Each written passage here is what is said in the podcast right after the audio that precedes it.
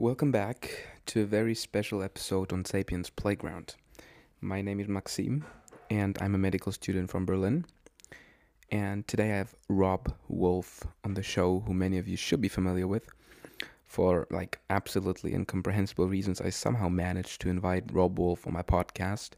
And it was not only a big honor, but also an enlightening experience and a great pleasure to have him on the show and dive as deep as we possibly could manage in a little bit more than an hour into the ethical, environmental, and nutritional concerns with respect to animal products and meat in particular, which he, together with Diana Rodgers, so elegantly and comprehensively addressed and dissected in their most recent book and documentary, Sacred Cow. It's hard to overstate how much I learned in today's conversation, with special emphasis on the fact that it helped me apprehend even more thoroughly the incomprehensible complexity of the issue, as well as the appalling realization how much arrogance and lack of appreciation for our limitless ignorance is driving the whole environmentalist movements and many of the policies surrounding animal farming, ecosystems, and agriculture in general. So I'm sure this is going to be a valuable resource for many of you. Share it around if you liked it. Please enjoy listening. Here is Robb Wolf. Good what? Good morning? Is it morning for you? Morning for me, yeah, yeah. Awesome. Good morning, Dr. Robb Wolf. It's it's awesome to have you on. No doctor here. I, I pulled the pulled the plug on medical school, so just uh just a bachelor's degree from a state school, but honored to be here. Yeah, it's it's I I don't know how I managed to get you on. You know, sometimes I wonder how I managed to get certain guests on. Like I had people like Peter McCullough on the show, and I don't know how I managed that. Oh, nice. Yeah, I had him on the show. I listened to him on Rogan, you know, and I was like, it'd be super nice to have McCullough on on my podcast, but like he he he'll certainly have like he's so popular. He, he has so many followers. Like I'm sure he's not going to be able to reply, and but you know somehow I managed to do that. So same for you. Fantastic. Well, when you have an important message, you kind of want to get it out to folks. Really? So, yeah, that's yeah, true. Yeah. That's true. And I wanted to yeah. discuss a lot of interesting things today with you. So um, we're already recording, by the way. So I just started the right. recording button before you entered the room. And again, before we dive in, because I presume we have like round about an hour. Is that right? It, about that. If we bleed over a little bit, we'll be okay. But right Fine. around there, yeah. Okay, perfect. So before we dive into all the questions, and just want to let you know that I want I want primarily to focus on your work with regards to animal agriculture and the impact on environment and climate change. Because that's a very controversial right. topic that's very heated very emotional and it's like me personally looking looking at the agenda right now that's going on i i'm very what would you say? I'm very concerned about what's going on. Like i can tell you a quick story as a starter. Um, recently i heard in the news that there is a german city called freiburg which mandated uh, what would you say that banned the um, banned animal foods, not animal foods, sorry, meat and fish. So it only provides vegetarian meals for kindergartens and elementary schools. And I was honestly shocked by that message for two reasons primarily. First of all, I don't think that banning meat and fish is a good idea for children. And second is because I don't like the idea of government compelling us and telling us what to eat. I think that's a very bad, very bad move we were on the same page with that. Yeah. Yeah. we seem to be in a bit, maybe not a minority. Like the the the interesting thing is, it, it seems like a insurmountable hill to climb, but I think uh, there's some very loud elements to the media and social media that support these ideas as being good. But I, mm. I think that the vast majority of people actually see the the whole in in both sides of that. That uh, kids are probably not well served by pulling nutrient dense foods out of their system and right. that uh, it's probably not a good idea for for the government to pick winners and losers on the nutrition front. So yeah. Well absolutely. And i mean i also i also like to extend the argument. Like if we think what if we what if we start what the government starts telling us what we should do what we should eat let's say then that's just a starting point then how how how could right. how could that develop? And i don't believe that the development will will be positive I'm definitely not convinced by that because we have we have things like that happening in, other countries. We have historical examples. So whenever whenever the the I don't know the government becomes possessed by the idea that they have all the answers, then it be- immediately becomes tyrannical, which is really not good. You know, we have to Right. we have to understand when when when this is happening. Right. Awesome. So bef before we start, maybe first like quickly introduce yourself. Tell us your background. Tell us where you're from. Tell us um, what what what you're doing. Tell us about your work, because there are lots of stuff Yeah. about you that people should know. I think. Although I believe Gosh, that, I'll- that, I'll- that although I believe that many of the people that that follow me also know you perfectly well. So Great, great. I, I'll try to keep it brief, but I, I was a biochemist by training, was in track to do either a MD or a PhD kind of process looking at cancer and autoimmunity research. And this was 20, 24 plus years ago that I, I became quite ill. I developed ulcerative colitis bad enough that uh, I was facing a bowel resection and immunosuppressant drugs the rest of my life. And I knew enough about that process at the time that it, it's pretty terrible outcomes, like it, just not very favorable. And it's kind of a long story how this Mhm. kind of ancestral health model got on my radar. But Mhm. I, when I was poking around, I, I found some material that suggested that uh, the the high carb, low fat vegan diet that I was eating at the time might not be a good fit for me. And I, I think it works for some folks rather wonderfully. For me, it was a disaster. Mm. Um, I, I and there were other pieces to it. I wasn't sleeping enough. Um, I was a typical grad student, you know, like you'll sleep when you're dead. So I'd sleep three or four hours a night. so typical un- Uh, I- unhealthy user bias. Absolutely, absolutely. So I, I don't want to hang it all just on the the vegan diet. Like when I look back, it was like there wasn't hardly anything that I was doing right. I ended up getting my vitamin D checked eventually around that time, and it was like twelve. Like I, I was barely above the level of having rickets. So I mean, there was Wow. there was a lot not good. And when you think about um, mitigating autoimmune issues, like poor vitamin D status is this massive risk factor and everything. So I mean, Right. it- you know, on and on and on. But uh, I, I, I'm, I'm about, uh, I'm five foot nine, 165 pounds. Mhm. Uh, at the low ebb of my ulcerative colitis, I was 125, 130 pounds. Like I was, wow. I was really, thick. I'm not a big guy. So Yeah. uh, You know, your Uh, story sounds very similar to Nick Norwitz, uh, to the story of Nick Yeah. Norwitz. Are you familiar with him? Probably are. yeah, I, I right, am. right. I talked to him. is I talked to him on my podcast a couple couple months ago, and um, I, I really wonder how that works with with ulcer, ulcerative colitis because it seems to be something where many people find relief y- utilizing a ketogenic diet. I, I believe that, that that would be your next point. Yeah, yeah, and and that was kind of the the direction that I went. I, Mhm. uh, you know, uh, ancestral low carb ketogenic type diet, and for me it was life saving, Mhm. and it was so profound that it made me not really want to finish medical school because I just couldn't wrap my head around another four years of standard medical school, then residency, mainly learning about pathology and disease when I True. mainly wanted to work with people about their movement, sleep, you know, and, and kind of ancestrally appropriate Mm. diet.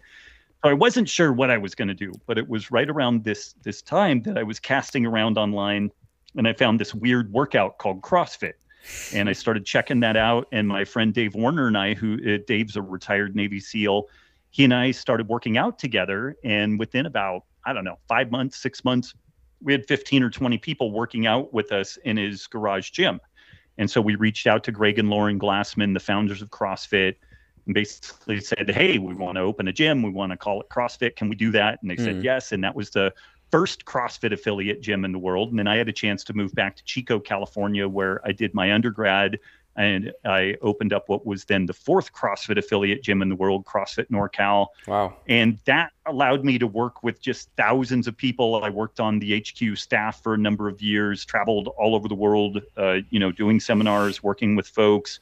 And what I learned out of that it allowed me to write two New York Times bestselling books, and eventually uh, uh, also kind of led into Sacred Cow, which is the the book that looks at the um, the ethical, environmental, and health considerations of a meat inclusive food system, which Right. I think is a lot of what we're going to talk about today. Definitely. But you know, Mhm. that's uh, that's a 23 going on 24 year overview of, of what I've been up to in this Wow. health and wellness space. So um, I believe this is also where your uh, your motivation to open up, like open your company element element came from, right? Because um, uh, Absolutely. because many many people um, for those for those who started a ketogenic diet are probably familiar with this issue. D- develop electrolyte imbalances. By the way, and one question I, I would also like to pose you before we there's another question I'd like to pose you before we enter the discussion talking about the environment impact. But first, um, tell us maybe about your your company because and, and how this relates to your ketogenic diet journey. Sure, sure. I I've eaten a low carb diet again for 23 years. Have tinkered with different ways of incorporating more more carbs because I I do Brazilian Jiu Jitsu. I'm a brown belt in Brazilian Jiu Jitsu. Mm. I, I have done more high intensity, you know, uh, training in the past, and a low carb diet doesn't facilitate that type of activity ideally you know i mean you right. can do it but those are still kind of glycogen dependent sports but it's interesting if one of the the additional confounders when one is in a low carb state mm. is we enter this state called the uh, the natriuresis of fasting, the loss of right. of sodium while in low, a, a, low, low insulin, um, insulin signaling. Yeah, yeah, yeah. And I knew about this, and I thought I was taking care of my sodium. You know, I really vigorously salted my food and wasn't afraid wow. of you know like pickles and olives and stuff like that. But uh, I, I, was clearly under consuming sodium. Like some friends of mine who are really good at the the coaching side of this, just had me record everything I consumed for a, a couple of days in Cronometer, and mm-hmm. they wanted me at at least five grams of sodium per day, and I was barely getting two. So I was woefully under what I I needed wow. in electrolytes, and so they said, "Hey." Are you going to work out today? I'm like, yeah, I'm, I'm lifting weights today. They're like, okay, get six ounces of pickle juice and just like shoot that down about 20 minutes before you work out. And I did. And it was the best training session I had had in like 15 years. Wow. It was crazy. Like I, I, got a, pump, it does make a felt big really difference. On. Mm-hmm. Yeah. And so these guys knew that um, element was really important, or not element, but electrolytes were really important. I became aware of how critically important it was. And so what we did is we put together a free downloadable guide. It was how to make your own keto aid, basically, like mm. this much sodium chloride, this much potassium chloride, magnesium, stevia, lemon juice, shake it up and and go. Mm. And we didn't use it as a lead magnet or anything. We just wanted people to know about it. And within about six months, we had a half million downloads of this thing. Wow. And it, it was awesome. And people were really getting great responses from it, but we had people reaching out saying, "Hey, love the keto aid, but it sucks when I travel because TSA doesn't like three bags of white powder in my carry-on bag, you know." And so, mm. have you guys ever thought about like some sort of a convenience thing? And that was really the whole genesis of this was doing this freemium product, you mm. know, giving giving away basically the formula for what we were doing and then trying to make a convenient product for people to take to the gym and just take with them and uh, we want launched just a little over three years ago now, mm. and I mm. think Element is one of the fastest growing health and wellness companies in the world right now. Like it's really just going going like gangbusters. So we're very very lucky, and it's been a been a cool experience so far. Yeah, that's fantastic. And the way you laid out the history of the development of, of Element also shows me that you didn't just um, you didn't just came up with a crazy idea, try, tried to monetize it, to capitalize on it, but you you actually listened to what the people were asking for, and I mean that's that's where you actually can uh, can create the greatest amount of change and have the greatest impact yep. if you actually listen and pay attention to what people are looking for, and then you pick pick that up and you try to to to to create something that generates income for you while helping other people. I mean, like win win win win win. You know, there's nothing bad about it. Yeah, it, it's uh, it's devilishly hard to find those areas where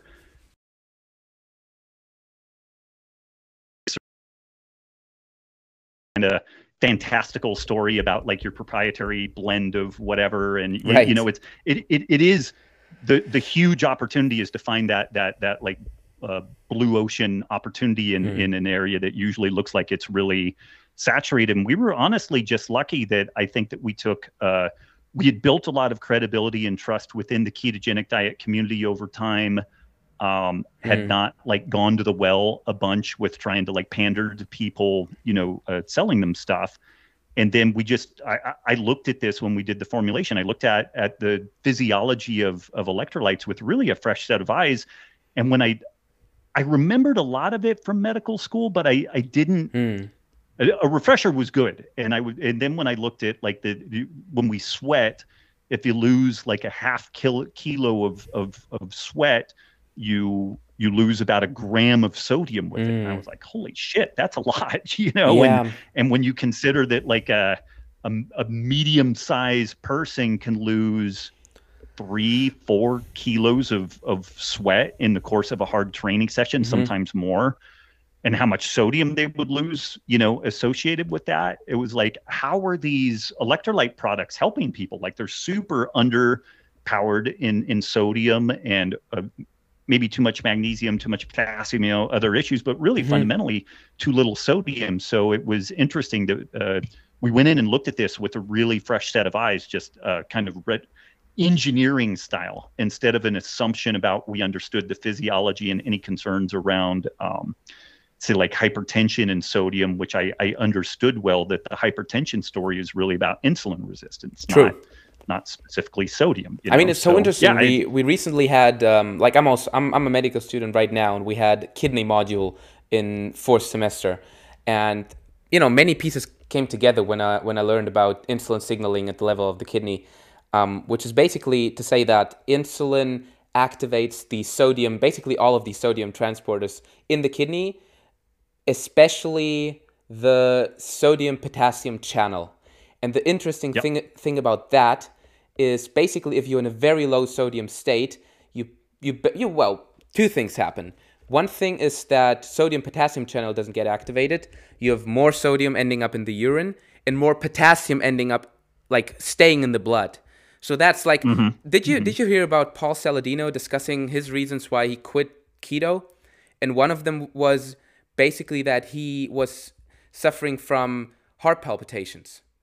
And I think yep. this can yep. be related to to some latent hyperpotassemia, if that's a term. So a to, to, to an increased potassium level in his blood that could, could lead to these heart palpitations because he had too little insulin signaling. Yep. And if you have insulin yep. resistance and you have too much, well, you don't really have too much insulin signaling. It, it's interesting, right? Because it's different for each, what would you say, for different tissues. But it seems yep. to be that the insulin signaling remains at the level of the kidney and they keep extracting sodium and retaining it in the in the bloodstream and that uh, draws water and then they end up with greater volume and hypertension. hypertension. Yeah. Yeah. Yeah. Yeah, that integrated uh, renal physiology is fascinating stuff. And uh, absolutely, uh, uh, gosh, when you think about when people really get sick and die from like end of life stuff. Um, acid base imbalance will take you out really quickly. Mm-hmm. Electrolyte imbalance is really quickly, you know, um, blood sugar is a big deal, but people can exist on a blood sugar continuum that's really rather wide. I mean, it's terrible to have blood sugars in like the three and four hundreds. I think people feel awful, but surprisingly, people can survive that. But mm-hmm. like, if you had swings that dramatic in either pH or electrolytes, you're dead. Yeah. You know, so those things are really tightly uh, regulated, and clearly the kidneys are, you know, the prime mover. We get some of that action at the lungs, you know, dealing with bicarbonate and whatnot. But it, mm-hmm. it, it's a it's so funny because it's such knuckle dragging physiology. It's like, oh, we did that in like first year or whatever, you know, and, and people kind of forget it, but True. it's it's um it's shockingly important for yeah exercise performance, uh, sleep, you know, heart rate variability score. One of the things that we see um, time and time again with with folks that are under fueled in sodium is that uh, they don't sleep that well. Like mm-hmm. they don't really get that suppression of cortisol in the evening, and their heart rate variability oh, yeah, makes kind of garbage. And and just even doing like some pickle juice or like a, a you know uh, gram and a half of, of table salt to, to get about a half a gram of, of effective sodium, gram of effective sodium. Mm. The person is, it's like they're drugged. It's like you gave them, you know, benzodiazepine or something like that. Like they're just out cold. Wow. They wake up and they're like, oh my God, that was the best night of sleep I've had in ages. And it's just because we, we, you know, suppress that cortisol by, by getting uh, adequate sodium in the mix. And yeah. you can get there, um, not to keep jabbering like an idiot about this stuff, but just a minimally processed whole food diet, whether it's paleo or vegan or what have you, removes virtually all the sodium. And even if it's a higher carb diet, it tends to be a fairly low glycemic load diet. Mm. So you can end up in a scenario, especially if the person is training hard, where they're very insulin sensitive, relatively low, uh, uh, you know, insulin load or glycemic load, Mm. and that person may be in that that hyponatremic state. They're not uh, consuming enough sodium to s- set up their, you know, kind of optimum. Yeah, even even if I'll they're not following, yeah, even if they're not following a low carb diet. Interestingly enough, Yep. right? yeah, Because if you if yeah, you stop consuming processed food, you tend to underconsume sodium. Because like nowadays, Yes. most of the sodium is is hidden in the you know within the processed food that most The people consume food, over there yeah. out there. I, I think it's like 85% of Yeah, see. sodium in Western countries is consumed in processed So food. like to me Yeah. personally, no wonder that there is a correlation between sodium and and, and hypertension because it's like I I'm not surprised that like if, if that could be explained almost entirely by the consumption of processed food because like that's not that's not a surprise that processed food might be correlated with hypertension and diabetes etc. So and most of the sodium is in processed food, so it's like basically the same thing, you know. Yeah, it's hard to extract. And and the funny thing is, the sodium got hung with the the totality of the blame. It's like, yeah, yeah, yeah, processed food is bad, but it's mainly because it's sodium. It's Yeah, like, no, yeah. no, no, no, no, that, that's not it. Yeah, yeah, Yeah, yeah. Okay, let's let's let's switch gears now. Let's talk about Sacred Cow. Let's discuss how you came up with it because most people in the health space they primarily focus on health, right? So some some of the folks they also talk about well the this whole idea that meat causes climate change is overblown and not entirely true, but it's not their main point of focus. Um, it's mostly about how can we become fitter uh, human beings, etc. But you decided to to to create this documentary so you put in a lot of work like i was talking to brian sanders twice about uh, his um, his documentary food lies which he still hasn't finished yet so it's a very long journey to actually create something Yeah. like a movie like a film like a documentary. And tell us how that was and how you came, how you how you came up with it. And then we could we can dive deeper into the different different uh, what would you say uh, different arguments. Kind of arguments in it. Yeah, I mean, as far back as 2002, I remember talking about some of these things, and this was back at a time when um, you could be friends with somebody who had different social political leanings, and you still liked each other. It was this crazy world where Oh, um, I had this this guy that I was dear friends with. He was vegan, and I'm I'm kind of like a middle of the road libertarian. Like I'm kind of socially liberal and fiscally conservative, which I guess these days makes me some sort of right wing Nazi or something. I I, I don't Sure. know. The world is yeah has really changed a lot, but oh yeah he was definitely more left leaning. I was definitely compared to him more right leaning, but we would get together uh, at least once a week and go out and have drinks and just like bicker and and bust each other's balls and and talk shop, you know. And I was this paleo eating guy and that was going to destroy the planet uh, because of uh, climate change and I was going to keel over do a heart attack and, and Yeah, I yeah, would yeah. tease him that he was this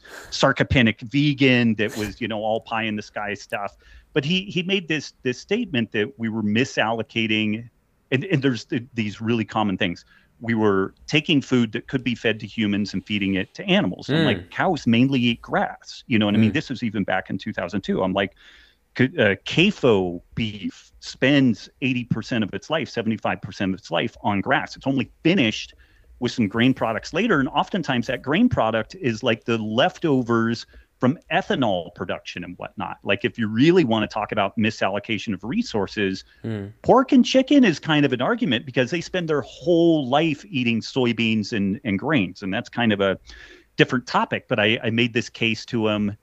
He was like, "Huh, that's actually really interesting." Like, I, I he, he kind of did some fact checking on it. He's like, "Ah, that that's actually true." And I'm like, he's like, "Well, what about the water use?" You know, and well, the water is mainly like 80 percent. Uh, like people will say cite these numbers. Takes 1,800 gallons of water. Oh, yeah. one pound of, of meat or whatever. What they're citing there is that the, the water that falls on the grass to grow the grass is what they're citing as part of that. And even Sure. again in CAFO beef, 94 to 90 percent, 96 percent of the water is just precipitation that grows the grass on grasslands. It's not like the water is being stolen from some other place. Whereas, like in the case of almonds, the bulk of the the uh, water that is used for producing almonds is water that is pumped out of the ground to irrigate almonds, and then 70 to 80 percent of the almonds produced in the United States are sent to China. Uh, but it's a Mm. plant-based protein, so you, you know, kind of gets this this weird pass. But the the areas in California, in particular in the United States, that grow almonds, they're going to run out of groundwater, you know, Mhm. and it, it's largely driven by these almonds. But anyway, so you know, back around 2002, I was having some discussions with with folks about this stuff. In Mhm. 2006, there was this thing called the Great Meat Debate, which was hosted by California State University Chico, where they had some people that were kind of on the anti-meat side, and I was on picked as one of the people on the pro-meat side, Mhm. and we talked about the health, environmental, and ethical considerations of a meat-inclusive food system. So. I've known for ages that this is an important thing, and I, I, I do think that if you're talking about health, you should think about the sourcing of your food and be honest about it. You know, like Mm. if there if there are some downsides to it, like let let's uh, let's be honest about that stuff. Um, I met Diana Rodgers around 2008, 2009. She's my co-author and the, the co-producer of, of the, the film Sacred Cow. Mhm. And she desperately wanted to make a, a book uh, initially. And it, I've been good at being early on a lot of things in, in this space and sometimes too early. Like I, I had a frozen meals delivered company in 2007 uh, that was just too early. Like Mm. it, it, there wasn't, en- there weren't enough people interested in this stuff to, I see. to buy into it and whatnot. And so I knew that this was going to be an important topic, but I also knew that if we launched it too early, it was never going to get any traction. And it wasn't until maybe about 2014 that I felt like there was enough of a groundswell in this ancestral health space, enough awareness about these environmental, you know, health, ethical considerations to make a book viable. And this was about the time that we started seeing these series of really successful vegan oriented documentaries, uh, What the Health, uh, Game Changers, you know, those sorts of things. Cowspiracy. The real cowspiracy, Mhm. and they're really compelling. You know, they Yeah. tell a quick story. Yeah, they tell a story. You know, I I, I realized Yeah. that they tell a bunch of stories actually, Yeah. and and that's and, and that's also all, oftentimes it's very emotionally compelling. It's like, oh my Super. gosh, look You know, look what happened to that to that person. I mean, obviously you will tell a story because if if you just spit out the facts, I mean, what the hell is a layperson to do with these facts? Like this is these are the facts. Like, yay, thanks. But here's a story that tells you how you how you can actually act. You know how you can change, modify your behavior. Exactly. And and so we realized that we needed both the book, which is the more fact-based Mm. thing, and, and really allowed us to build this pretty airtight case, you know, around it, it- making the case that it, it it makes sense to have animal inclusive food production Yeah. systems for ethical, environmental, and and uh, health reasons. And we also needed a film to be able to hit that emotional piece and and for people that just aren't going to sit down and read a book to be able to get the gist of what Mhm. this story is but in something that's like an hour and 20 minutes and and you know short attention spans and, and more of an emotive type thing so we started working on that and you know we sat down and we just we did this laundry list of assumptions like Mhm. Meat consumes too much water. It misuses land. It's unethical. Uh, you would kill fewer animals with a, a vegan diet than with an animal-based diet you know Mhm. on and on and on. And we went through and just started researching that to the best of our ability and we we had some interesting things pop up. Like one of our assumptions was that pastured meat is nutritionally superior to conventional meat. Yeah. and lo and behold when we really honestly looked at the information on that there's a little bit of a difference like an omega-3 uh, fat uh, Mhm. content between pastured meat and, and conventional meat but one would need to eat eight pounds of pastured meat to get the same amount of omega-3s as what you get in two ounces of, of wild Wow, salmon so it's really not significant. It's really not significant. Hmm. Now, um, pastured dairy Yeah. is shockingly more nutritious than Eggs, maybe? dairy. What would you what do you? Pastured Yeah. eggs, amazingly more nutritionally dense. Uh, wild caught seafood versus farm Hmm. seafood.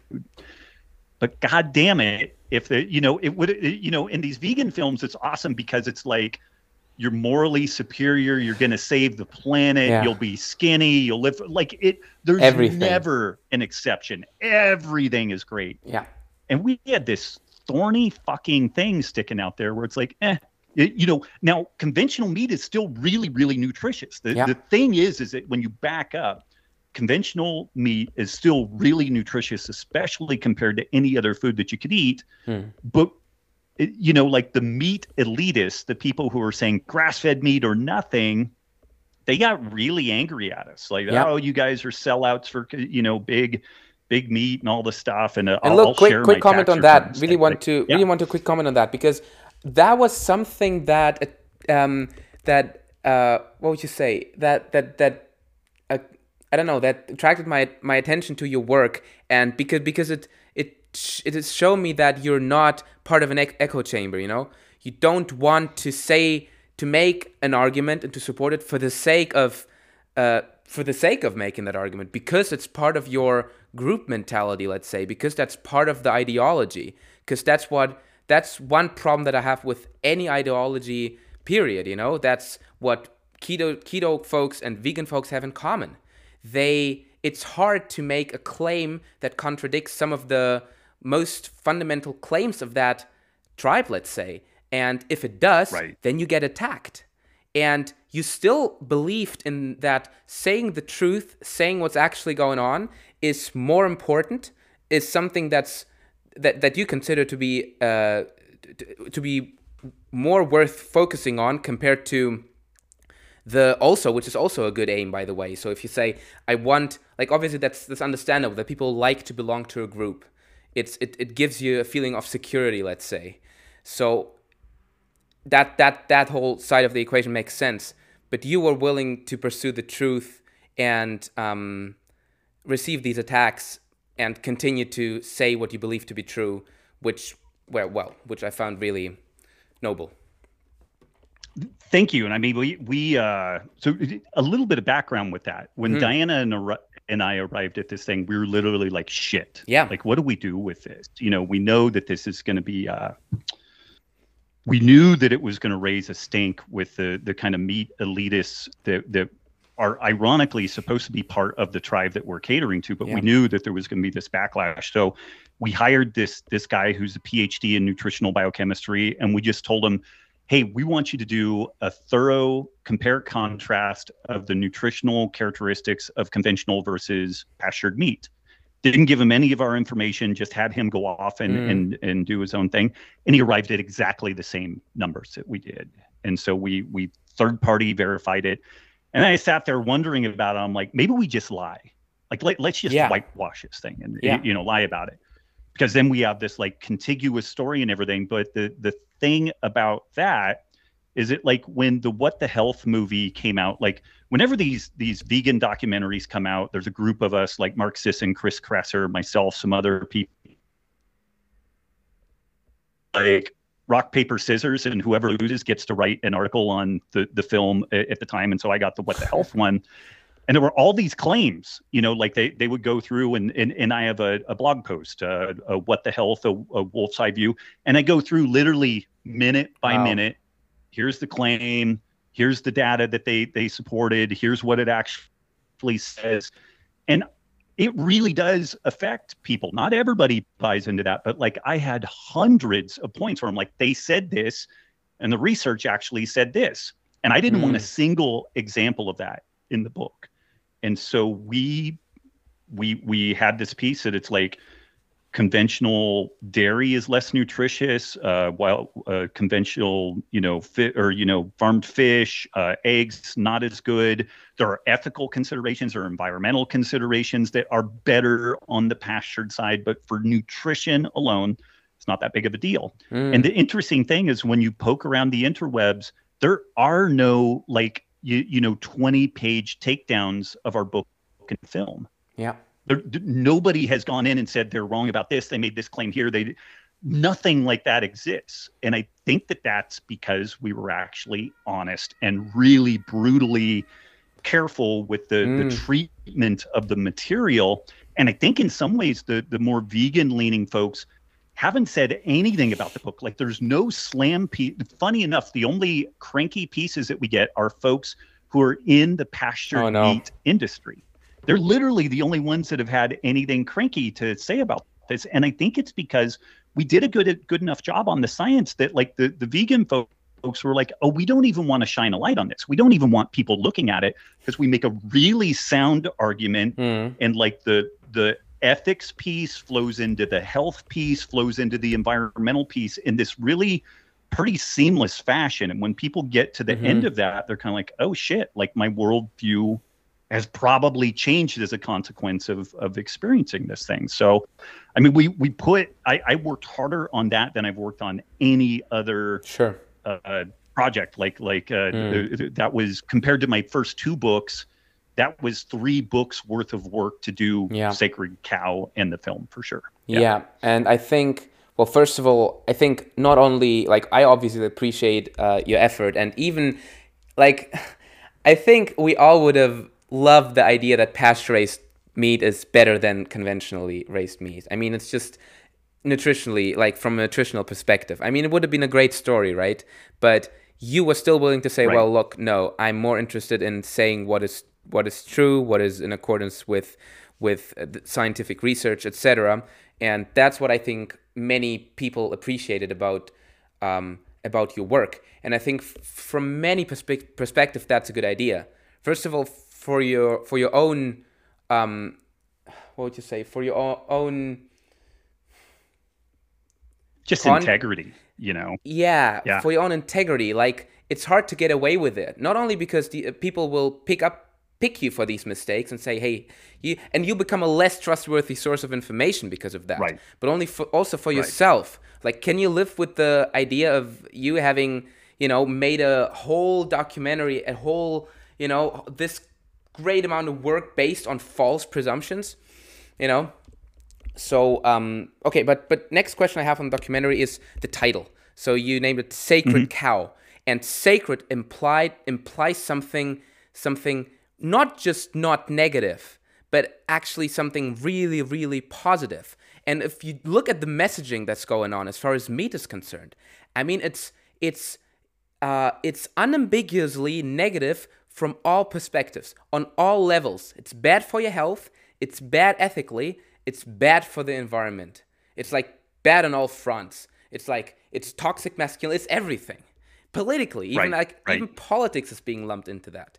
But you tried as far like I un- what I understand, and you you made a quick st- statement on your main argument is basically from an ethical, uh, environmental, and health perspective, it's not not only is it not negative, it's actually a positive contributor to to all these things. Yeah. Yeah, yeah, and and and it you know when we started the book, we thought that it was going to be, we thought we would start with ethics, Mhm. and we actually, as we started digging into it, what was interesting, what emerged out of that is when we were looking at the health piece, particularly children, pregnancies, fetus in utero, you know, all the breastfeeding, all that stuff.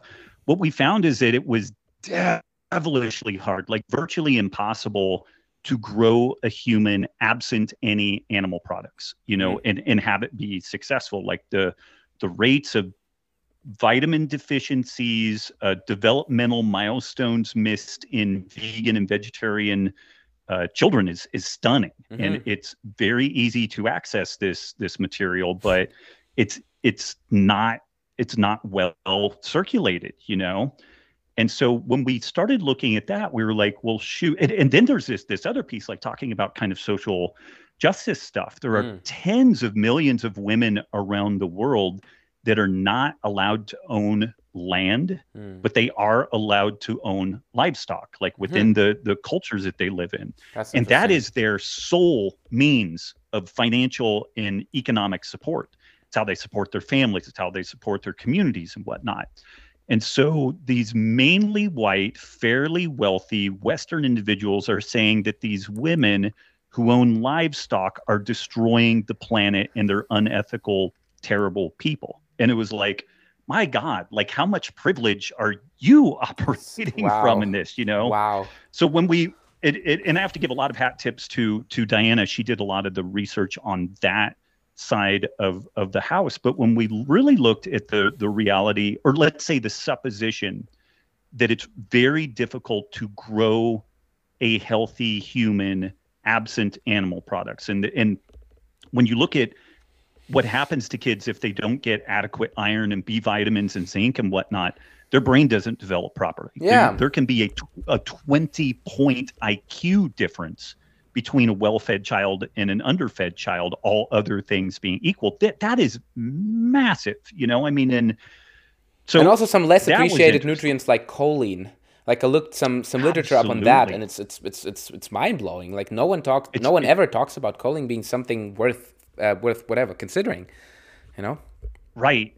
And and there are no good vegan sources unless you, No, you do they like some aren't. sort of a a, a, a soy um isoflav or not isoflavone, but but like a, a the the emulsifying stuff Mm. out of soy, which is not a bad item, but I mean it, it, this again circles back around to okay, if you live in a westernized society and you've got a Walgreens or some some store or Amazon that you can order this stuff from, that's great. Mm. But you have hundreds of millions of people in in developing areas that don't have the luxury of ordering this you know fairly expensive you know setup of of uh, supplements to to just deal with their baseline and it's also pretty clear from the literature that supplements aren't actually food. They don't work No. the same way. They don't they don't fix the problem in the same way. So that was that was interesting. And then when we started looking at the environmental side of this thing what was fascinating is you can't actually figure out how to make a global food system work indefinitely without animals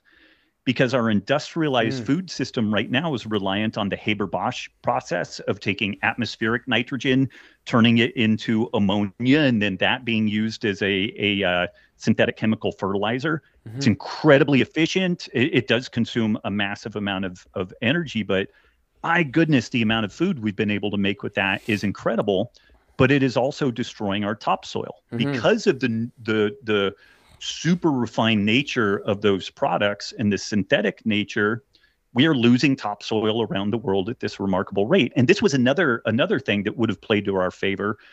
There was some meme that had gone around that we have 60 harvests left. And then in 60 harvests, we're going to be out of topsoil. And we looked and we looked and we looked and we looked and we couldn't. The only resource that we could find linking this back was a discussion at the, uh, uh, it wasn't NATO, it wasn't the World Health Organization, but it was something like that. But a woman offhand said, we have about 60 harvests left. And this got picked up and put into scientific s- journals wow. and into media and all this stuff. Now, we will run out of topsoil if we don't do something different. Mhm. And the something different is that we have to integrate animals into the food system.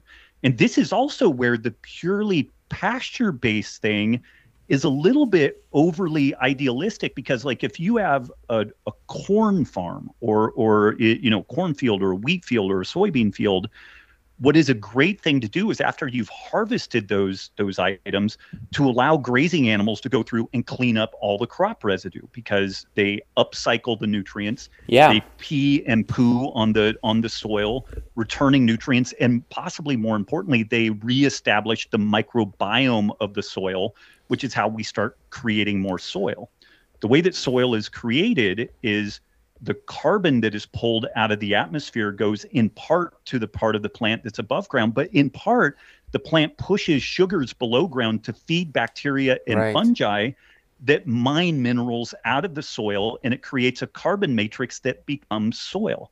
Hmm. And without that, we lose all of our our our, our topsoil. So, you know, we have this health thing where it's like, okay, it's arguable that you know people can push back on this, but this but the position that we made, and I think it's very defensible, is it's super difficult to raise a human being adequately without animal products. And then there are these problems of like if you don't eat adequate protein, you tend to overeat, like optimum foraging strategy and the protein Yeah. leverage hypothesis. And you know, uh, fewer than seven percent of people in the United States are metabolically healthy because they overeat processed food.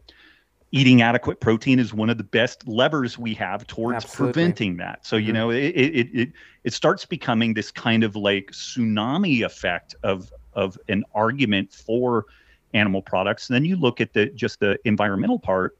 There are definitely concerning features to the environmental you know elements of animal husbandry but like the methane story is not really the the true story that we're told the water consumption story the land use mm. story and nobody ever mentions that we have to have grazing animals interface with these lands to be able to re- to create more topsoil you have mm. to do that and diana told the story of a, a vegan family that decided that they wanted to run a farm and raise their own food and they started doing that and what they found is that they were in this really tough spot where if they within a couple of years they had basically extracted all the a, a disproportionate amount of nutrients out of the soil mm. because you have to replace them. Mm-hmm. So how do you put them back in? Well, the organic way to put it back in is to take fish meal, basically fish that is caught, harvested, processed and put on the land, which seems crazy to me when you're talking about carbon footprints yeah. and, and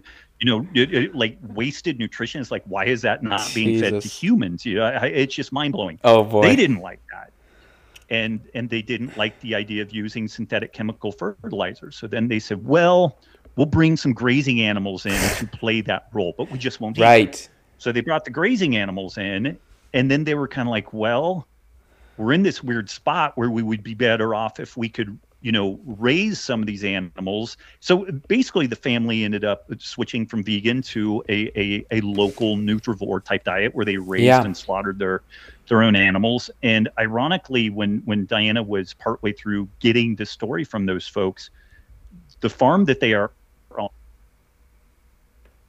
funded by this this vegan outfit. And the vegan outfit said if you keep talking to this woman we're going to pull funding on you. And so they kind of disappeared. But it was an example in a microcosm of these folks trying to run an an animal-less food production system. And they immediately discovered that this just doesn't work you know? And then we wow. we broke down like the the things with like lab grown meat and all the energy inputs and you still have to grow row crops to produce the raw materials to stick into the lab grown meat and everything. Mm. And so when we did all of that stuff, what was interesting, we thought we were going to lead with the ethical consideration, mm-hmm. but we found the health part was really interesting and had ethical parts. Yeah. We looked at the environmental piece and it wasn't as as, you know, simple as kind of the the vegan model of things that just animal products bad and and you know it's actually well it, we have examples of like in in uh, uh, the UK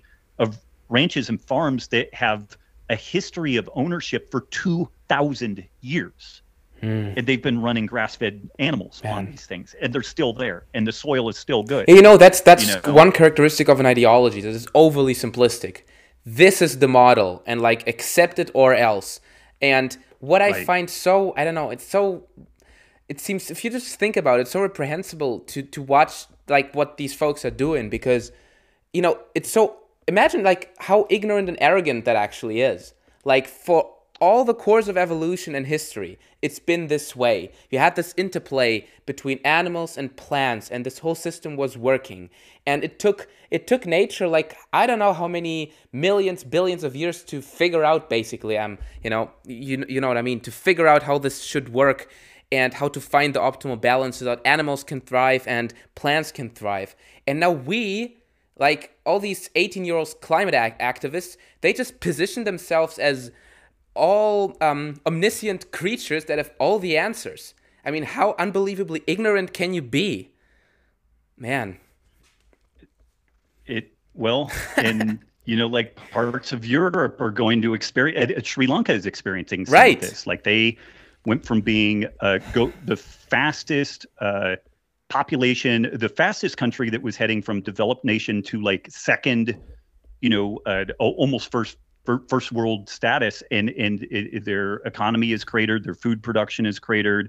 They were exporting food. You know, the Netherlands is is facing all these yeah really onerous challenges on on food production and what what sucks is that this do-gooder mentality around the environment is going to cause people to starve to death. It's going to cause people some enormous suffering. It's crazy. And I think then it's like so the crazy. adults are going to re-enter the room. It is crazy. It's crazy but, because um, almost like so many European governments position themselves as left-leaning and liberal and for the poor, for the oppressed, whatever that means. But then their measures are precisely the ones that will lead to the starvation of those who already are in very the harsh condi- conditions. yeah, the very sick and poor people. Like you will doom those folks first, because in every epidemic, in every uh, what uh, uh, if if there is uh, if there is um, if like if, if you if you have if you lower production of food if there's le- less production of, of food like in netherlands for example if energy costs rise like all of these things if that happens you first doom the poor people those who have it worst and like how a left a allegedly left-leaning government can support these measures i don't know that's a big mystery to me I don't want to overly politicize this. so yeah, you're right. You're right. Canceled. But but I will throw out there, history has seen this before. Yeah. Like these these very Marxist leaning governments and kind of bourgeoisie intellectuals think they understand the way the world works. And Mhm. unfortunately they don't. And and the the irony is that it's always like we're doing this for the poor, we're doing this for the oppressed. And it is the poor and the oppressed who suffer True. the, the the worst when these these poor policies are put into place. I have a, a dear friend whose family escaped the Khmer Rouge in, Mm. in Cambodia during that time, and um, my God, the stories that that uh, he's been able to to share with me, and it was very very similar. Just a abject destruction of the infrastructure there, and terrible decisions around food production, Mm. energy infrastructure, and whatnot. And it's horrible. Yeah. You know, it's it's horrible. But it, you know it. So when we looked at these these pieces, then when Yeah. we looked back at the ethical part, Yeah, let's go back. Let's go back to the movie. well- Leave the political Yeah, side yeah. because that's The- for another conversation. Yeah, it, and the book honestly probably makes this case better it, Mhm. because it's in such a, a stepwise fashion. But Mm. then when we circle back around to the ethics, we ask this question Is a vegan diet a bloodless diet? And it's not. Like lots and lots of animals, lots of ecosystems are are killed and destroyed in the process of producing row crops. And there are interesting examples where holistically managed grazing animals on grasslands and two thirds of the Earth's landmass are grasslands. They're amenable to nothing other than Mm. growing grass. And for them to be healthy, they have to have grazing animals on them, interacting with them. Um, it, this was, uh, it, you know, it became this really closed loop piece. I've even been seeing some fascinating stuff uh, where the some people in Siberia are noodling on the idea of introducing more grazing animals there and and even trying to reintroduce uh, uh, mammoth or or hybridizing mammoth genes into elephant genes because and this was so interesting and this is the beauty of natural systems that you get unlike man-made systems which can be really cool and can be very beneficial but these natural systems when you get a benefit it's not just in one place it tends to be on multiple Yeah. levels in multiple directions but when animals in the winter dig through the snow to get to forage what they're doing it, w- one of the big concerns around climate change right now is that the permafrost will will thaw out Yep. and it'll get these huge releases of, of methane and, and other uh, carbon based compounds, which could potentially be pretty bad. But ironically, what happens in areas where there are lots of grazing animals, the animals will move the snow to get to the forage. And when they move the snow, the snow is an insulating blanket between the earth and the colder atmosphere. When in the areas that that the uh, the the areas being grazed even under the snow, the permafrost freezes deeper than in the areas that don't have adequate grazing animals. Mm. And apparently, this was a, a major feature of, of uh, the mastodon, where it was huge and it could really get a lot of snow moved and break down trees and all this type of stuff. So, this is another part of this thing where this Disney-fied view of food and energy and nature could doom us, or it, it maybe not doom us, but it, it's going to cause a lot of problems. Whereas the you know developing vibrant ecosystems with grazing animals that we do eat, but we do it in a responsible way, Mhm. and and we we have smart management and everything.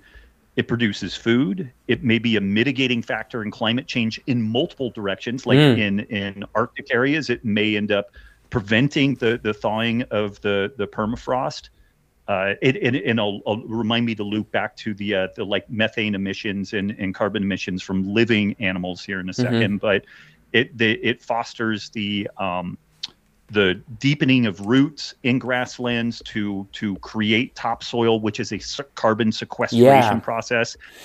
And again, this is where uh, uh, you know when people say, "Well, you know, uh, cows belch methane, and and that's a problem." Mm-hmm.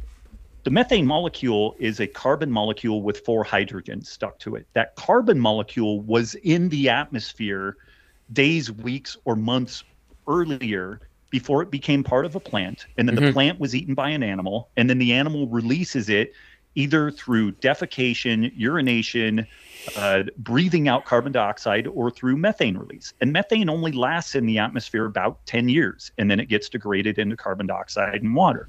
And it is part of a closed loop carbon cycle. Yeah. It goes out, it comes in, it goes out, it comes in. So you simply cannot uh, when you're doing accounting, you can't look at the carbon emissions of natural systems the same way. If you and, and what's interesting is you uh, ask people, well, are termites a problem? Because termites produce massive amounts of methane. Nobody's re- really was concerned about termites, but now because we've developed what what Diana and I have been calling a carbon tunnel vision. Some people are suggesting maybe we should eradicate termites. Oh no! When it was discovered that shellfish produce huge amounts of methane. Maybe we should eradicate shellfish. The funny thing is All that it's not dependent on the number of animals. Because even if you have more animals, there is more carbon circulating, but the number of molecules doesn't cycle. change. Yes, that's yes. so funny. It, it, because one one major argument for me was, look, the total number of ruminant animals hasn't really changed over the past couple hundred years. Let's say it, the the proportion of conventionally raised animals in comparison to wild um, ruminant animals maybe has shifted towards more conventional and less wild animals, but the total number m- maybe even decreased slightly. But that even doesn't matter, you know, because like the number of animals doesn't matter. The number of molecules that circulate is the same. But however, if we take if we take carbon and we generate uh, if we if we generate carbon dioxide by burning fossil fuels like the transport sector, that makes sense. It's like that's carbon that hasn't been in the air prior.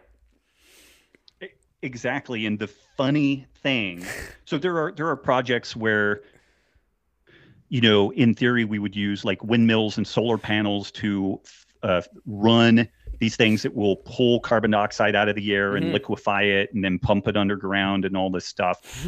it's massively energy intensive. And, and uh, when I've Boy. looked at the life cycle analysis, it produces more carbon dioxide than it sequesters Great. every single time, you know. But Great. but people are all kind of starry-eyed and pie in the sky about this technology piece. Technology has become such a central feature of our lives. And because over the last like 20 years, the smartest people in the world have gone into tech. Mm. They these smart people who are usually right about most things assume that they're right about everything, but these people don't know about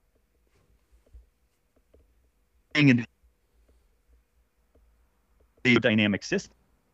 Ironic thing here is possibly the greatest tool we have to fight climate change because we could sequester carbon underground and and you, know we could mitigate other elements of climate change and water erosion and on and on and on. Are these grazing animals? Are the very thing that is like the the primary focus of this vitriol towards wow. the animal husbandry sector. So it's um it's a fascinating thing, but it, it's a scenario in which possibly maybe Diana and I are wrong, maybe we're completely wrong, but it's possible that literally every recommendation that is being made towards climate mitigation is just flat ass wrong. Wow. Like 180 degrees wrong, particularly as it as it relates to these to these animals. I would say most of the energy infrastructure investigation is wrong too, but that's a whole whole other yeah. you know topic to, hole, to yeah. get into and again, maybe we are wrong, but I haven't seen anybody come in and substant like all that they do is they keep parroting the same things. Mm. Takes too much water, releases carbon. They don't actually look at the analysis that we've done mm-hmm, and say, mm-hmm. well, here's where you got your numbers wrong. You know, and in, in the film, we actually do a better job of showing this in the film. Mm-hmm. Uh, Diana talks about a rancher who is it, a, a native to Mexico he has a, a massive ranch out in the Chihuahuan Desert, and he started doing holistic management of animals eight, ten years ago. And this is an area that is desertified horribly. Like it's mm. it's uh, sagebrush, cactus, and arroyos of just erosion because it doesn't get much water there. When it does rain, it rains like crazy, and the topsoil gets washed away because all the perennial grasses are gone in most of the areas. But you get to this area where the this guy has been doing the ranching, and you're driving, driving, driving, drive, drive like five hours to get out to this area, and on the horizon you see what looks like a tidal wave. Mm. You know, it looks like the ocean coming in. And what it is is chest high perennial grasses in an area that people who have lived there for five generations didn't know that grass grew. Mm-hmm. But he's been he's been moving these these animals in this area. So this is another angle on mitigating climate change, which there is no other tool for mitigating desertification, the conversion of arable land into desert which is a massive heat footprint because the, yeah. the you know like there there are great examples where if you have a, a well um, a an area that has good grass coverage let's say it's like an 85 90 degree fahrenheit day mm. and you do a temperature probe on an area that has grass on it the surface of the ground is like 100 degrees 80 mm. you know 95 100 degrees if it is fairly barren, it'll be 135 to 140 degrees. So it, it, when you are able to reestablish grasslands in these desertified areas, particularly near, you know, like tropical and equatorial areas, you are massively decreasing the heat footprint of these areas, which contributes to, to global warming. So there's it produces food, it produces local economies, it produces jobs, it produces independence. Uh, it's not catering to multinational food corporations and whatnot. And uh, the the flip side is, you know, like Planet of the Vegans, you know, row crops as far as the eye can see. That is the flip inverse of this. Mm. A few companies own all the intellectual property around that what they are suggesting is that everybody on the planet should only eat the food that's being produced in like the United States and Europe. And now parts of Europe are saying, well, we're not going to produce that much more food anymore. So the people are dependent on us. I don't Boy. know what, what you're going to eat. And interestingly, one of the main places that we've seen organized political pushback on this agenda hmm. is in developing countries where they're like, we don't want to be dependent on you for food. And we're not right. going to abandon our traditional food ways and and uh, what's interesting is I think that this change towards holistic management is highly likely to happen in the developed world first, and only later will happen in the United States and Europe because of political yeah. and and you know kind of social inertia that's kind of pushing the other direction. You know, it all this all strikes me as well as well first of all it's very fascinating because you you're telling me a bunch of facts that like some of them i knew about them before like this whole green water and the carbon cycle mm-hmm. but mm-hmm. you point out the significance of these things and the complexity like animals walking around on this thermofrost thingy and that this somehow can save us or contribute to the amelioration of climate change like you know there's so many things we didn't even take into account like what do we even know we're so unbelievably ignorant. And that's why I think right. if we interfere too much with these natural cycles and these biological systems, then there is just too much potential for harm, too much potential for unintended consequences because it's so complex. Right. And we haven't figured it all out. Even you guys, like you're doing a great job, but sorry to disappoint you. It's way too complex. Like I'm even more ignorant than you are. But it's so it's so complex that the best bet we have is just to support the biological system. I think there is the least amount of harm you can do with that approach. Absolutely. And, you know, if people push back on that notion of complexity, like how often do the economists say, we've got no problems? And then 2008, it, it, happens and we nearly have a global financial implosion. And I, I forget if it was Volcker or I think it was Volcker who weeks before the 2008 financial implosion he had this classic line where he said, "We have offloaded risk," and it's like, no, we haven't. like it, this is a system that you guys think you're in charge of. Yeah. But it, it's it's um it's funny there are these physicists that model the action of sand falling in piles and that's how they model like economies and, yeah. and ecological systems you know with the, literally the one sand grain that causes the the whole thing to collapse and whatnot and this hubris of assuming that we understand this stuff mm-hmm. at, at, a particularly good level is so dangerous.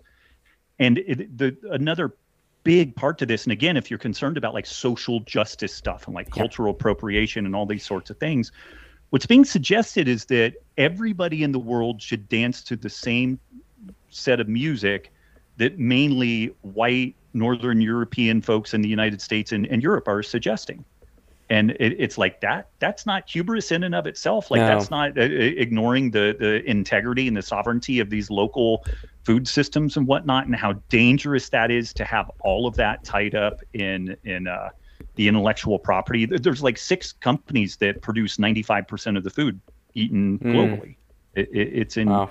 incredible and i know things pop up you know like uh, well what about the amazon rainforest and, and cows down there well they don't clear rainforest for cows. They mm. use cows to clear the rainforest. So they'll clear cut it, get the money out of the lumber. Then they put eight cows through that area to take it down to bare ground.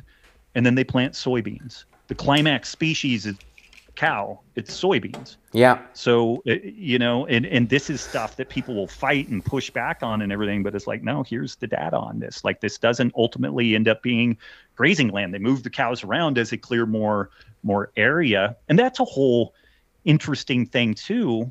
Europe and North America went through their phase of development, and there was a lot of environmental change, a lot of environmental damage. But this is an interesting ethical question. Should the developing country be doomed to never develop because we think we know what's right about climate change? Like we know how their economies should be run and how their resources should be allocated and all, all the rest of it. Like it, it's just yeah. it's remarkable. Yeah, we uh, seem to be uh, doing that though, you know, because yeah. they they don't have enough access to um to what to gas, oil, and coal. They still burn wood and stuff, right. and it's like right. That's not a good uh, a good precedent for a booming economy. And that's definitely not good for the carbon footprint if we continue to burn wood. That's what the Germans are doing, by the way, right now. Piling up wood, you know? Because we have no coal. We're against coal. We're against nuclear for bizarre reasons, right.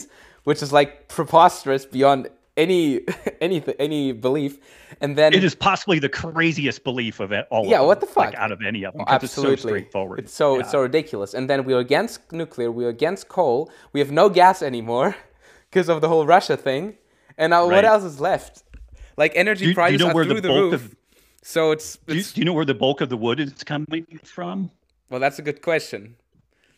North America. Funny. Trees are cut down in, in Canada and the United States, turned into wood chips, sent to to um, Germany, and they're burned there at a massively less efficient uh, carbon footprint than coal. Coal is actually much more yeah, carbon uh, uh, footprint efficient than, than the wood is. The wood is portrayed as being carbon neutral because it's part of the cycle but the thing is, is you have to cut it, process it, ship it, mm. and then it's no longer carbon neutral because of all the energy inputs put into that. Whereas coal is actually much more efficient, even though it is net net taking carbon from underground and releasing it in the atmosphere. Interesting. But Interesting. Holy smokes. Yeah, yeah, I don't know. I really don't know what's going on. But last question before we wrap up. Um, it's it's hard like I'm a very optimistic person and you seem also to be a person that's very much um, very much op- optimistic and has a positive attitude. But things are not going in a good direction right now, you know. So especially let's maybe let's not talk about all these things. Let's not not lump them all, to, all together, but specifically on the topic of um, like what we discussed today, the impact of meat on health and environment. Like the agenda is even stronger, especially here in Europe. Like I don't know, like this. I, I still follow many folks. Most of them are from the U.S and it's still a thing. But here it's now it's it's a thing. It's a way more a thing over here. So it starts most of the most of the what would you say the trends they start in the U.S. and then they come over to Europe, and now they're really mm-hmm. booming over here. So like veganism, it's really a thing here. Um, how like what's your next project? How how do you? That's question number one. What are you working on right now? Is there anything you're working on right now? And then question number two is what do you think is the most effective way to communicate that to other people? Because silencing other people is certainly the wrong approach. Shouting at right. them is the wrong approach. Polarization is the wrong approach. Calling them names and uh, ridiculing their arguments is the wrong approach. So, it's it's it's it's difficult. What what are your thoughts?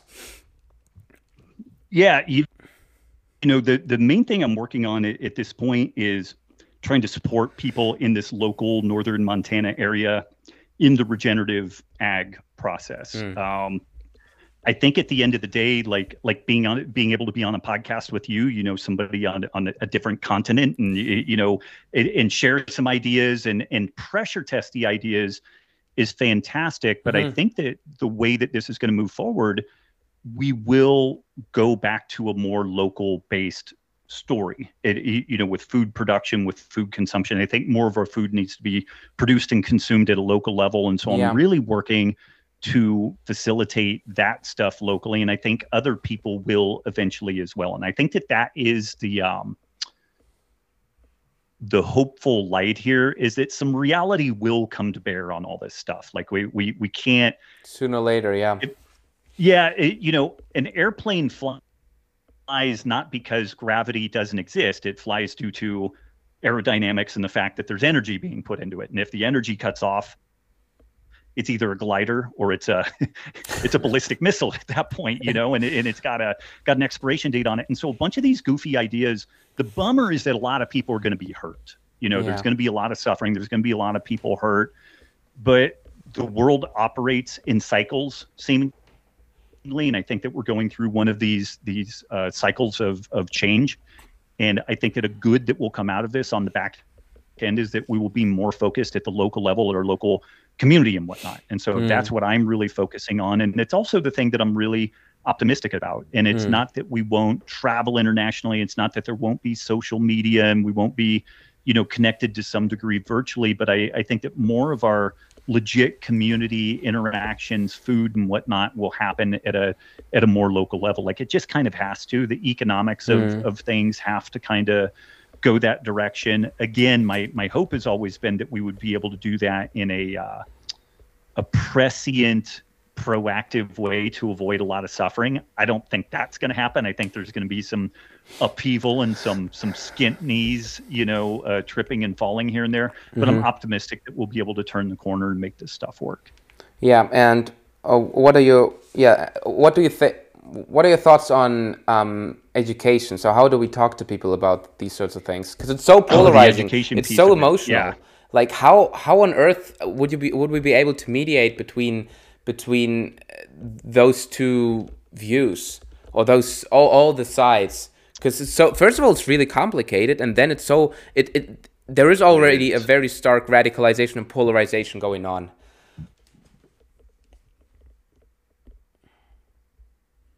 Yeah, it's it's interesting. Like usually, um, asymmetric warfare happens. You know, like when the United States was in uh, Afghanistan and Iraq, and you have mm. these small cells that are able to to use small amounts of energy and infrastructure to really disrupt this bigger entity.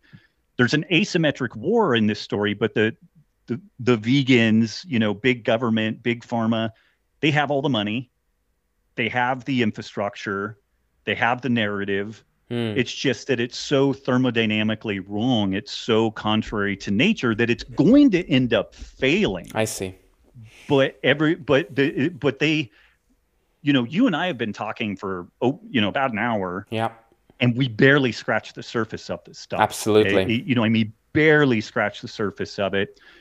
Whereas somebody supporting this kind of like planet of the vegan agenda, they just say, meat causes cancer, mm. meat's unethical, it destroys the planet, and if you were vegan, you'll you'll live forever. And it sounds great. They've got some scientific studies that look pretty good on the surface, and it's really an asymmetric. That's a compelling story, you know. Fair kind of deal. It's super compelling, and the story that you and I have is one of complexity and one that's fairly counterintuitive. Uh, it doesn't cater to this this like um, la la land tech idea that like technology is just going to come in and save us. Technology is great. Like uh, one of the cool things that will happen is people doing uh, pasture based grazing will use satellite imagery and drones to look at the, the the vegetation on their land to better inform what they graze and mm-hmm. under what time schedule and that will improve efficiency and that'll that'll be fantastic but it's still operationally is going to look like a, a farm that was uh, operating in the 1600s you know Yeah. i mean it's like cows chickens pigs y- y- you know Mm. operationally it's not really going to be that much different but the education piece i you know definitely we have to be kind we have Yeah. to be thoughtful we have to be patient uh, it- you have to allocate resources into the people that are at least questioning things. You know there, there there are folks that are so far gone. I used to hear this thing all the time. It's like how do you convince a, a vegan person to to incorporate meat back in their diet? I'm like i feel like that's just a waste of time. There Yeah. there are always people who are just needing help and interested in this stuff. And we should definitely put the effort into the people that are all have already like question things a little bit. Like they're thinking about taking the red pill. They're already kind of Mm. looking at these these other options and, and we put some effort into that and we be honest and don't tell lies don't tell bullshit don't True. don't do things that give us a, a gotcha which is why i didn't say that pastured meat is e- you know conventional meat and uh, is superior to uh, pastured meat in, in all ways because those gotchas completely destroy credibility right Yeah. right now i have people that don't like me that don't enjoy the message that i have but it, it, it all that they do is keep citing the same tired questions you know land use water use methane. It's like i got the answer to that. Like address what i've got here and show me where it's wrong. And they don't. And when Yeah. they don't then the people who are on the periphery looking at that they're like huh that's interesting. Like you know there's something interesting going on there. And then if those folks get in and really look at this stuff and my goodness like just going and spending time on a farm or a ranch Oh, yeah. and seeing how shit really works that'll open your eyes a lot to Yeah. this, to this stuff you know yeah So many seem to be disconnected from the reality, from the biological Absolutely. reality. It's it's it's Yeah. a, it's a, it's a, so it's such a profound experience to be on a farm, to see the animals, maybe touch the animals, to see how they the interplay between nature and and plants and animals, and it's just it's it's it's just in some to some degree it's it's it's over, overwhelming to watch because you see oh my oh my gosh I, I really don't have all the answers like oh how beautiful that whole thing is Well, and I think that what happens is our own mortality gets put in front of us. Mm-hmm. When you start understanding the cycle of life and death and that life cannot exist without death. yeah I- Diana really spearheaded this part of the book and the film talking about this, but we've become so disconnected from the the birth, life, death process, both with humans and everything else around us, that I think that there's a, this veganism is this kind of infantilized view of the world that will somehow live forever and everything will live forever. Yeah. And that that's actually antithetical to life. And that's a gut check. Like that's this big existential void to to deal with. And most people don't have a religious faith anymore. I don't. And it, Yeah. it, it hurts sometimes you know? Yeah. like i've had friends and family members that die and i face my own mortality. And i think about never seeing my girls again and stuff like that. Mhm. and them never seeing me. And it sucks. And you know like when i hunt and i, I take an animal's life there's there's like this understanding there. It's like at some point that's going to be me in some form or fashion yeah. And i think that there's a, you there's some discomfort with that that's tough. And i think that that's another piece of this conversation that will eventually be addressed to some degree. But i think that that's a lot of what people are running from. Like i think that the like the the buddhist idea of ahimsa like trying to minimize suffering is great but that can be taken to a childish extreme that uh, you know it's like uh somebody on life support and a ventilator and their their their quality of life is terrible but we're just going to keep them going because we can it's like is that really is that really doing anybody you know favors and and Mm. assuming that we can have a global food system absent death is just impossible and it's also a gut check to to deal with that Yeah. Um, well, without diving too deep into that, I think that's a not maybe not the best place to stop, but it's a good place to close. yeah, it's it's yeah. Yeah. it's it's not the most positive note, but it's it's it's it's something to think about. it's you know? real It's, It's real. real. yeah Like it's Yeah. real and it's really something to consider. It's really something to think about. It's it's it's it's not it's not a utopian vision. It's reality. It's like look, this is how things are going, and you rather, um, yeah, you rather you rather um, pay attention to that. You know, don't run away from that. Yeah. If nothing else, it will make you appreciate everything that we have. I think at a profound level. Yeah. Right. So, Robb, I really appreciate your work. I really appreciate you coming on. It's a really great honor to um, have spent, you know, more than an hour discussing these issues with you. And um, the last word is the last question is tell people how they can find you. Tell them how they can find more about what you do, about your books, about your social media, and where they can support um, support you and spread the word. Great. Yeah. Uh, robbwolf.com is kind of the main spot that I hang out at. My mm. wife and I do a weekly podcast called The Healthy Rebellion Radio, where we answer questions. And if people have health, environmental, other, you know, training questions, they can submit that. I, I, I love the, the more breadth and depth on that that we can get. Uh, I do virtually nothing on social media now. Um, I, I have I have accounts, but like I will post things, but I never look at it again. Like social media has become such a a toxic scene. I do, and it's really a bummer. I used to enjoy interfacing with people there. I do a little bit on Twitter. Um, I'm Robb Wolf on R O B B W O L F on Twitter. I found that Twitter, there's some degree of decorum there and some ability to like get a, a cogent thought out. And so I do. That really is me, and I really do do some stuff on Twitter. So that if you want to track me down, that's a decent place. Well, then I even more appreciate you answering me on Instagram. that was a rare thing. That was an absolutely fluke, flukish thing. Yeah, yeah, yeah, yeah. yeah. Well, yeah. when I when I think about it from that perspective, it's like, hmm, good, good, good for me then. You know, when you when you time. rarely ever yeah. spend time on Instagram. Okay. Um. Again, th- thanks a lot. Thanks a lot for coming on. It's been it's been great. It's been great chatting with you. I, I'm really happy that we can bring this conversation forward. You know, maybe that's it's it's you know it's like my attempt to contribute to this discussion because it's like a discussion that has to be had. These are conversation conversations that have to happen because um, if they don't, then the the worst thing, maybe the most likely thing to happen is that the the the model will fail. We will suffer all the consequences, and it's like, well, yeah, maybe that's even the most likely things thing to happen. By but I don't know if I would like the whole thing to fail and everyone to suffer. So I'll try to push back, and you you're also doing the same thing. So yeah, I, I think that's worthy worthy work to keep us busy the rest of our lives. True. Yeah. yeah. to not make things collapse. That's a good yeah. endeavor. well, thank you. It was a huge honor being on the show. Really, really enjoyed it. All right. Perfect. Talk soon. Take care. Bye bye.